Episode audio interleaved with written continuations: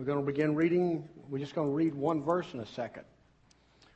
Direct your attention to the screen. Cameron, I have it up in just a second. I'm about to put two words of a four word phrase, which is the title of the message today, which strikes fear into our hearts. The first word is the word cancer. Man, very few things in this world carry with it the emotional fright as hearing the doctors say cancer. The second word is the word sin. I felt impressed to preach this today because I don't think that drives the fear into our hearts anymore than it used to. Maybe time for us to have a little refresher this morning. When I think of the word cancer, I, you know, there's probably not a person in this room who hasn't been affected by some way by this thing of cancer. Either we've had a friend, a loved one, a parent, a family member, or ourselves have been subject to the trauma of a diagnosis of cancer.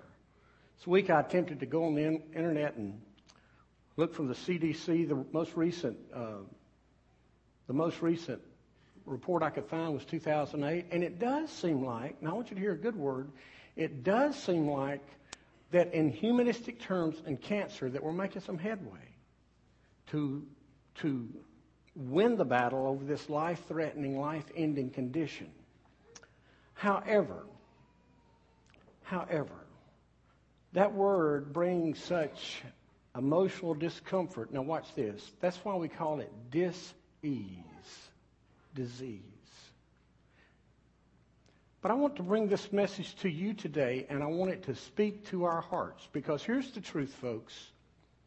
The Bible speaks to us about a cancer that's worse than a bodily cancer. If you look on the screen, I want to give you this Matthew 10. Matthew 10, verse 28. Maybe.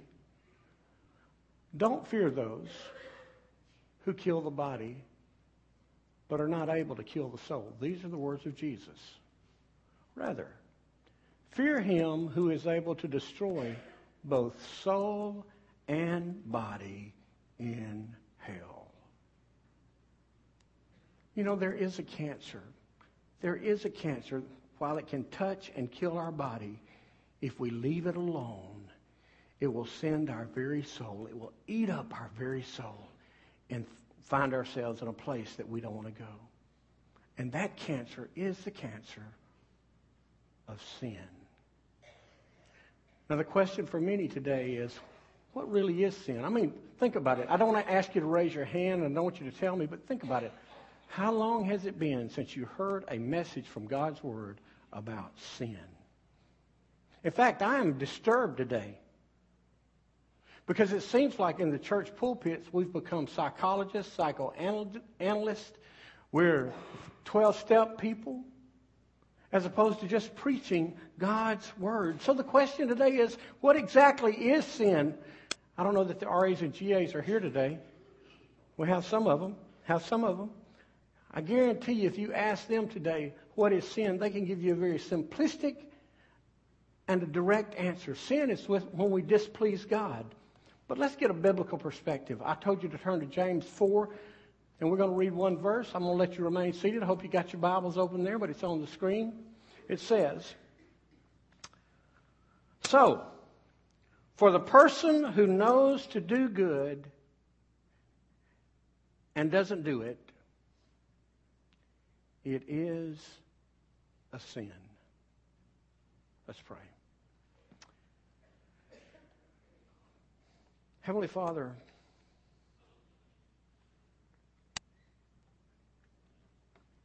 as today we look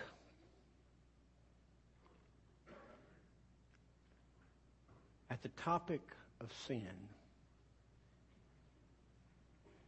I pray that we will not dismiss it because I know you didn't dismiss it.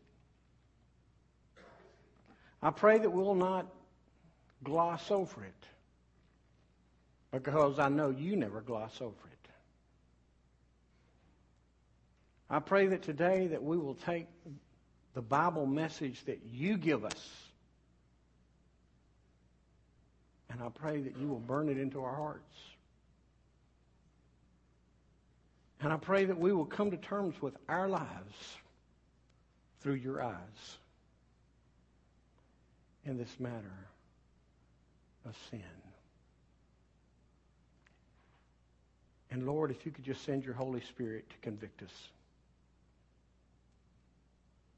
to pierce our hearts and to cut our hearts and to melt our hearts, so that we will come and surrender to you. Lord, I'll thank you because you teach us that that's the only way to find your heart. In your name I pray. Amen. I really don't want to be up here and slinging sweat. I remember when, when I was a young man, preachers would get up and preach about sin, and they, they seem almost joyful to tell you that you were a sinner. That's not my intent today. I want us to take a fresh look at sin. And I want the Holy Spirit of God to work in our lives today with his flame, his fire, and his sword and reveal to us the truth that we may have long since dismissed and then do a work in our hearts. I want to look at it this morning from two standpoints sin. The first of all, let's just deal with the truth about sin. The truth about sin. You know, the truth is, is that most people, the real truth is, most people don't want to hear about sin. They just want to dismiss it. They, they, they don't want to talk, you know, and, and, and what we do here, please listen, we rename our sin. We call it, well, we made a mistake. Oh, we had bad judgment. Oh, it was a bad decision. I mean, we, we rename it and we call it, you know, it's kind of like the Bible calls a sexual relationship with someone who is not your mate. He, call, he calls that in the Bible adultery. Today, what do we call it? We call it an extramarital affair. We call it an affair. Well, it is an affair. It's an affair that breaks the heart of God. And the common practice today is to go, well, Brother Jerry, you don't get really upset about sin because nobody's perfect. I am so tired of us hiding behind that wall that nobody's perfect, so it's okay. It is true that nobody's perfect, but it is equally true that God will give us the power to rise above sin if we will walk close enough to Him. When you think about nobody's perfect, wouldn't you like to be a fly on the wall at the judgment seat of Christ? And have somebody try that one out on God? Oh, God, you don't, you, you don't understand how it was on earth. Oh, I really don't. No, you don't understand how it was on earth. Everybody was doing it. I know. You see, God knows our heart. He knows our lives. And just because everybody else does it, just because we gloss over it, does not mean that he's going to gloss over it. So let's just take four or five words. You got the bulletin. You can keep score. First of all, let me tell you a few things about sin that just remind you. First of all, sin is personal. Sin is personal. This means everybody sins.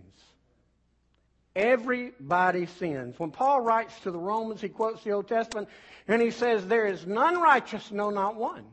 And then he goes further and he says, For all have sinned. In fact, when John writes his epistles in 1 John, he says, You know, the truth, guys, if we say, if you say you have no sin, you lie and the truth is not in you.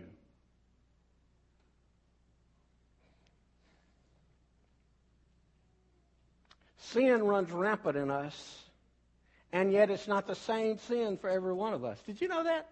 You've heard me say it many times in six plus years. Satan knows your weakest, your weakness, and he knows when you are weakness. Excuse me, let me say that again. He knows your weakness, and he knows when you are weakest. And it is at that point he picks up those fiery darts and he throws them right at your heart. For some in this room, lying lying is the sin. For others, lust could be the sin. For others, cursing could be the sin. I mean, we have all kind of sins. Some, let's just let's break them down. For some, it's sensual or sexual, lust, fornication, even pornography. For others, it's speech. That would be lying. That'd be cursing. That'd be cheating. That'd be gossiping. While for others, it is the sin of greed. Driven by the sin of greed. You, you cheat. You thieve. You, you, you'll, you'll rob. You'll defraud even. And for others, you can fill in the blank.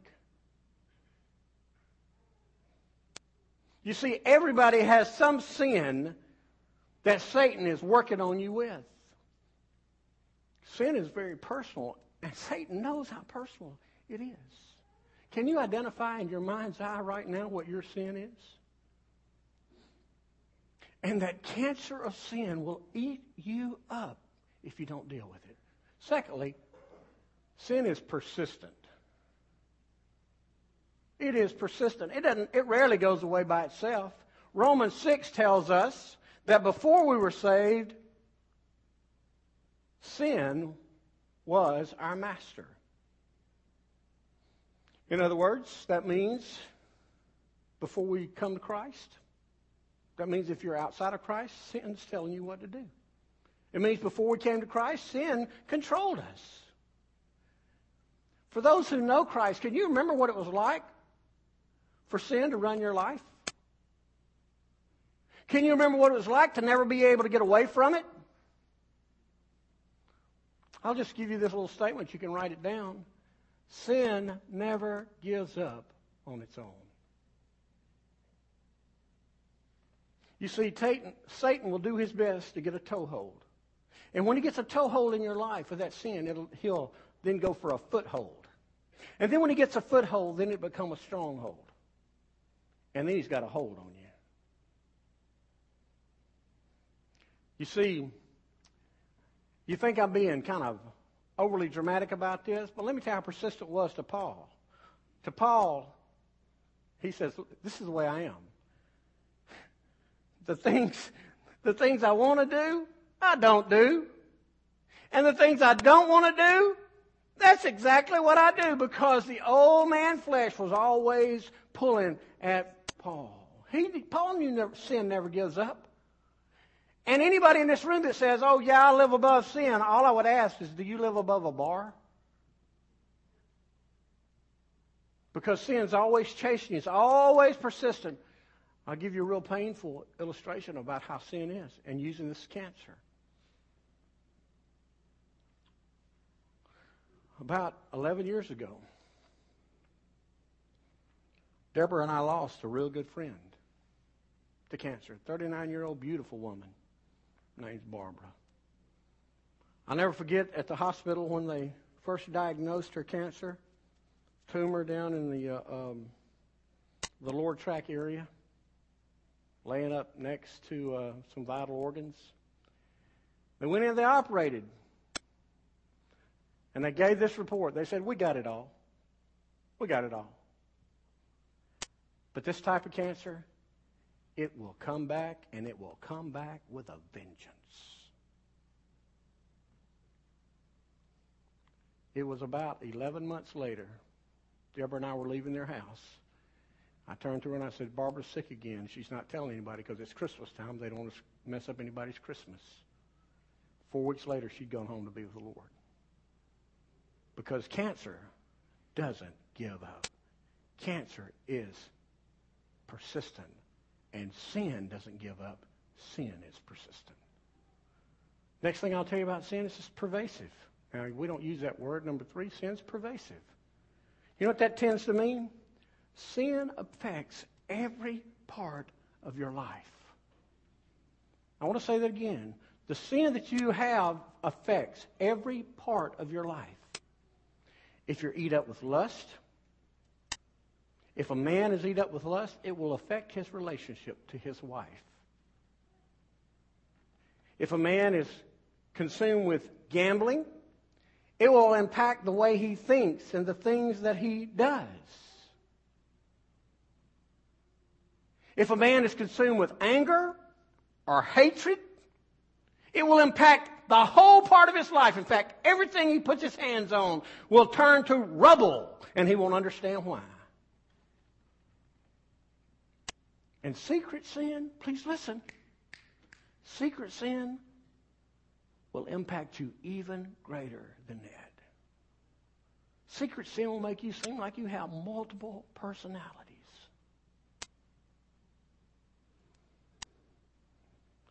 It'll cause you to lie to your family. Cause you to lie to your friends. It'll cause you to put on the front. The truth is, the cost of sin is very high. And it will affect everything you are. It will obviously affect any relationship you may think you have with God. Sin next is progressive. You know what that means? Sin never stops wanting more. You remember two or three weeks ago, I talked to us about being insatiable? And from the book of Haggai, the first, it said, it said, man, they had food, but it never was enough. They had clothes, but it never was enough. They had drink, but it was never enough. And had money, it was never enough. It was because they were insatiable. Here's what I'm going to tell you. With sin, you're trying to fill a carnal hole. And you'll pardon the excuse, but that's like our, our American parallel of flushing money down a toilet. You'll never fill it up. King David started with laziness. And the time all the kings went off to war, he stayed at Jerusalem. It's more comfortable at Jerusalem. He started with laziness, being out of place, not doing what he was supposed to do. It was moved to lust. Saw Bathsheba. Moved to immorality. He came in and he had, he committed adultery with her. It moved to deception. He tried to get Uriah to come and spend the night with her to cover it up. And when he wouldn't play along, it moved to murder. You see, sin never goes away. The progression never stops. The old saying is, sin will take you farther than you want to go. It'll keep you longer than you want to stay, and it'll make you pay more than you ever thought you would want to pay.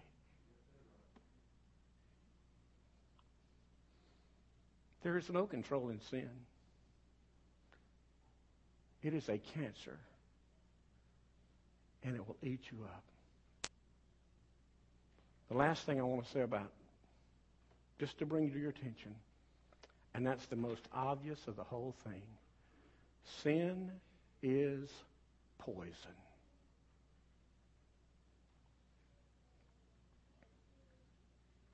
It seems today that, as I said earlier, that today's society is trying to win the battle against life-ending dis- disease called cancer. Maybe we are, maybe we're not. But you make no mistake. Sin, the cancer of sin, if it is left untreated, has only one outcome, and that's death. It can destroy you here on earth, can destroy your body here on earth. It can destroy you for all eternity. I, can, can you imagine having poison in your system and not treating it? I think I've told you this story, but it's still pretty, uh, still pretty uh, present in my mind. A number of years ago, we were home, my dad and my brother, and it had been really cold the night before. I mean, 25, which was really a, an event in South Mississippi. And Dad said, Son, I, I want to go down here and just check my ponds. He has a, about a four acre pond. And then down there, he has a little pond that's about 20 foot across, and it's a watering hole for the livestock. He dug that out pretty much by hand, maybe a little tractor, but along the banks, it's like this, all around. We always carried guns to the uh, uh, to the pond when we go, and I had the 22 in my hand, and I'm standing up here on top of one of these things. It's still pretty cold. We're still pretty bundled up, and we're trying to see something in the water. He'd put some fish in the water, and we're looking there. And over to my right, down in the bottom of one of the valleys, I kept seeing some flash of white. Couldn't figure out what it was. When I looked down, That white was the white inside the mouth of a cottonmouth moccasin. Now, if you've never spent much time in the woods, cottonmouth, cottonmouth moccasins, they are born in a bad mood. And the only reason that he had not struck me is because his body, had, he had curled up there the night before to stay warm, and his body was still frozen solid, and the only thing he could do was move his head. I've thought about that many times because you see, that bite of a cottonmouth injects so much poison for such a little guy. It destroys the skin around the uh, the marks where you get bit, and then the venom goes into your bloodstream. Can you imagine getting bit by a cottonmouth, a rattlesnake, a king cobra, a black widow spider? And looking at that bite and going, well, look at that. That's just two little, that's two little holes. That can't be that bad. I don't worry about that. Or if it's a black widow spider, oh, look at that. It's just one little hole. It's not that bad. Look how little it is. It's not that bad. But do you know that's exactly what we do when we ignore the sin in our life? You know, you, you can even look there and go, you know, uh, that's cottonmouth moccasin. That used to be a bad bite, but it's not anymore. Do you know that's how we do sin today? There was a time that God said that sin was bad, but that's no big deal today. The problem is, God's standards never changed.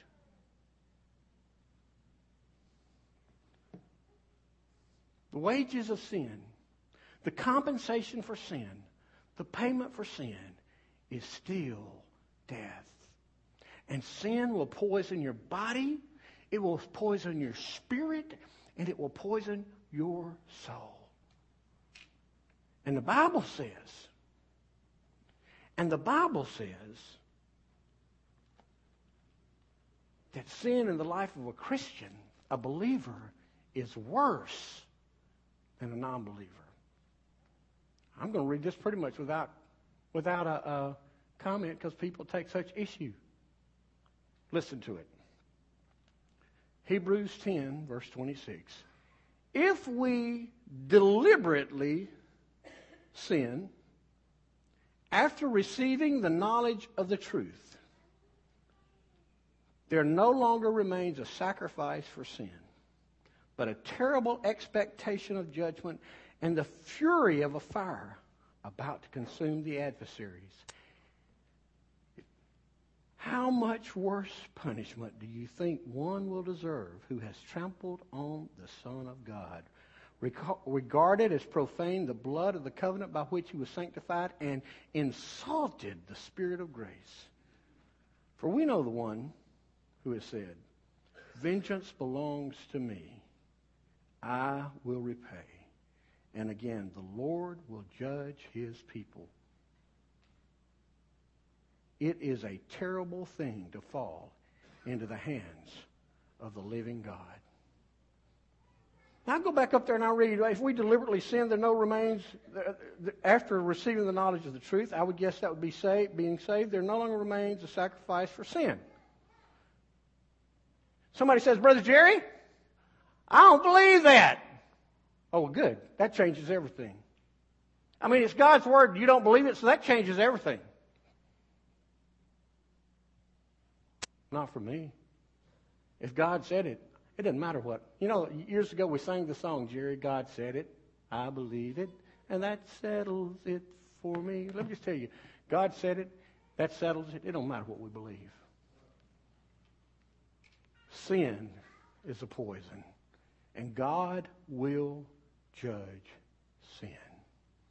If you choose, if you choose to live a life in sin, the judgment of God's coming. That's the truth about sin. If you choose to walk among your, your classmates, students, if you choose to walk among your classmates and sin like they do, there will be a day when God judges you. And God doesn't let us off the hook like mom and dad do.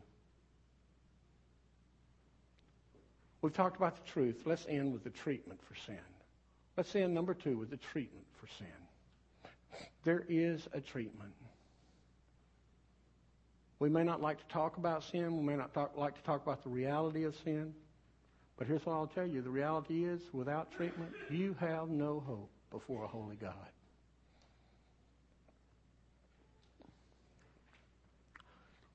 But now let me do the good news. If you do it God's way, there is a 100% cure rate under his treatment. I begin by using one word that says admit. Admit. Now, if you're a biblicist or linguists, you can go to the Bible and you can find that that word does not readily appear in God's Word at all. We've used it all our life. Actually, the partner word is the word confess, which means that you own up to the fact hey, it's me. It's me. To admit your sin is to confess and say, yes, I did it. Just like if you committed murder or thievery or lying, and for some reason you were called into the authorities and you were to confess to the crime. I want you to see both the root and the fruit of this admission or confession. The root, we have to go to a Bible story to see the root. Acts chapter 2. Holy Spirit fell on the praying people. Peter got up and he preached 10 minutes. And this is how he ended this. You know, you know the way we do it today is kind of backwards from the Bible. Today we, we, uh, we bring a, a sermon down to something very soft and we get Robin to come play something soft on the piano while everybody bows their heads and close their eyes and we try to emotionally pull people into the kingdom. Listen how emotional Peter was when he finished his message. He said, Therefore, let all the house of Israel, I would add, and America, know with certainty that God has made this Jesus, whom you crucified, both Lord and Christ. That doesn't sound like any invitation you've ever heard, does it? The Lord that, the Jesus that you crucified. Now you understand in the context of the day, there were people in the crowd that were a part of the, of the mob that called for Jesus to be crucified. Today, I will say to us, God has made this Jesus, whether you like it or not, both Lord and Christ, the Jesus that you and you and me and you crucified. You see, every time, every time they spit on Jesus, they should have been spitting on me and you. Every time they whipped Jesus, beat him beyond recognition, they should have been beating you and me. When they put that crown of thorns on his head, it should have been on you and me. When they drove the nails into his hands, it should have been you and it should have been me. Because it was our sin that sent him to the cross. And many of us have a problem with saying our sin sent Jesus to the cross. And the scripture says when they heard that,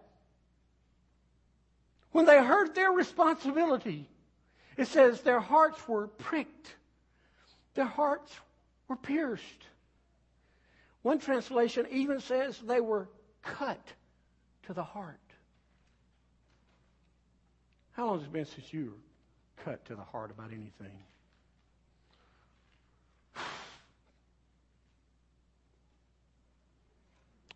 Over the last couple of months, we've had several folks to put parents in the ground, put their bodies in the ground. You were cut to the heart about that. Over the last couple of months, teenagers buried a classmate. Cut to the heart about that. But how long has it been since you've been cut to the heart about the grief and the pain and the agony that you laid on Jesus? With your sin. You see, God hates sin so much that he allowed his son to be crucified and buried in the ground. The admitting of sin is the very root. Answer in your mind. Do you believe that you're a sinner? It's on you then. That's the root. The fruit, the fruit of admission, the fruit is the next word I will tell you that we have to repent. We have to confess. We have to admit that hey, we've done something wrong. And then we have to repent of it. Now, repent, you've heard me mention this a lot of times lately. Repent means you turn around, it means you turn away from, it means you do an about face.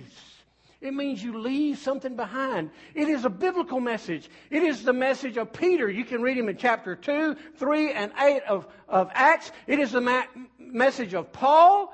It's Acts 17, Acts 26, you can hear him. It is the message of Jesus. And Matthew 4, when he came out of being tempted, repent for the kingdom of heaven is at hand. And then they ask him one day what they must do. And in Luke chapter 13, he said, Unless you repent, you're going to perish. Unless you repent, you're going to perish. As far as I can tell, there is no amount of preaching. There's no amount of Sunday schooling. There's no amount of Bible studying. There's no amount of giving your money and doing good works. Nothing will ever substitute for our repenting of our sin. And we have two choices to die in our sin and be judged for it, or to repent of it. Many times we come to the end of the service and we sing, Just as I am, without one plea. And yet, and yet, the truth of that statement escapes our hearts that we come to Jesus and we have, only have one way to be made right, to make, be made whole. For you see, if we left to ourselves, we're going to sin. We're going we're going to do those things that displease God. We're going to lie. We're going to cheat. We're going to steal. We're going to be angry. We're going to be deceitful. We're going to defraud. We're going to cheat. Because the culture we live in sucks us in. This culture is dark and it's sinister and it's dangerous. And it's eating the, the very souls of people, of teenagers. The treatment for sin is, first of all, admit it, confess it. I am. The second one is to repent. And then the third part of this prescription is to turn to and trust in Christ. Turn to. The only cure for the cancer of sin is the blood of Jesus. They just sang about it. The blood of Jesus. Hebrews 9 tells us that if, there, if there's no shedding of blood, there's no forgiveness of sin. Because the wages of sin is still death. And when we turn, I'll say this to you, you're rarely going to repent and turn away from sin unless you turn to Christ. You're rarely going to turn away unless you turn to. There's salvation in no other name except the name of Jesus. But now, if you'll do it, if you've not been listening the rest of the time, please listen to what, because this is part of what we need to know. If you will admit that you're a sinner, if you will repent. And by the way, that admission comes from inside because God's working inside of you to, through the Holy Spirit to tell you about your sin. Some folks here today, you're going, oh, I wish you'd get through because I'm tired of hearing about my sin. I know what it is, and I just, I would like to get away from here. Well, you see that little working inside of you. That's the Holy Spirit of God saying, you need to get right. If you repent, if you admit, if you repent, and if you turn to Christ, let me tell you the good news. Are you ready? You will be saved from the penalty of sin. The wages of sin is death. The only way to escape eternal death is through the blood of Jesus. There is no other way. You admit, you repent, and you turn to Christ. Saved you from the penalty of the sin. You don't have to look, you don't have to worry about looking beyond the grave because beyond the grave you'll be with Jesus. You know what else he'll save you from? He'll save you from the power of sin. You know what that means? That means now you have a choice. The older I get, the more I study God's Word, the more I am convinced that our Lord wants to give us the power to say no to sin.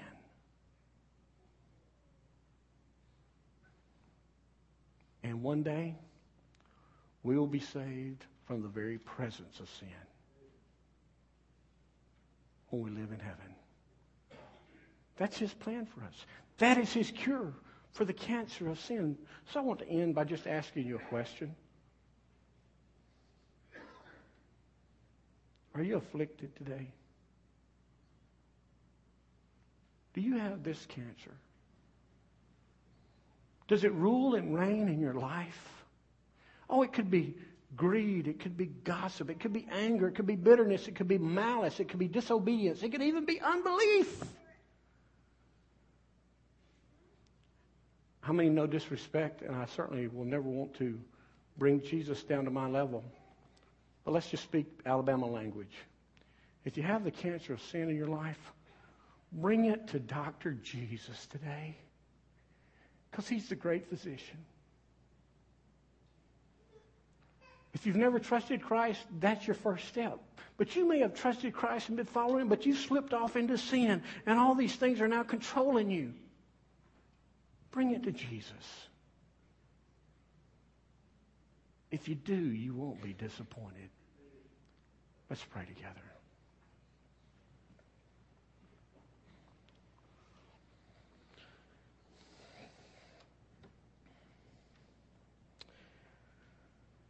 Heavenly Father,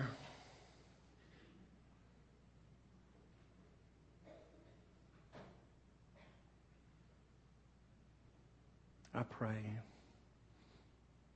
we pray that you will work in us and that you'll reveal to us our sin. And when you reveal it to us, you will show us how it hurts you, how it breaks your heart. and that you'll convict us. Show us how bad it is in your eyes. Then I ask you to pray. I pray to you and I ask you to put your arms of grace around us and bring us to you. Give us the courage to admit of it. Give us the courage to repent from it. And give us the courage to turn to you. in your name. Amen. If you've never invited Christ into your life, in just a moment we're going to stand and sing a song, and on the first word of the song, if you come see me, I'll be glad to talk to you about how you can know Christ. Perhaps with the message you've heard, perhaps you just need to come spend some time with the Lord. The altar will be open. Perhaps God's led you to this church fellowship. You come and see me we'll talk about that. What's your decision today? What will you do with what you've heard? Let's stand, let's sing, and you come.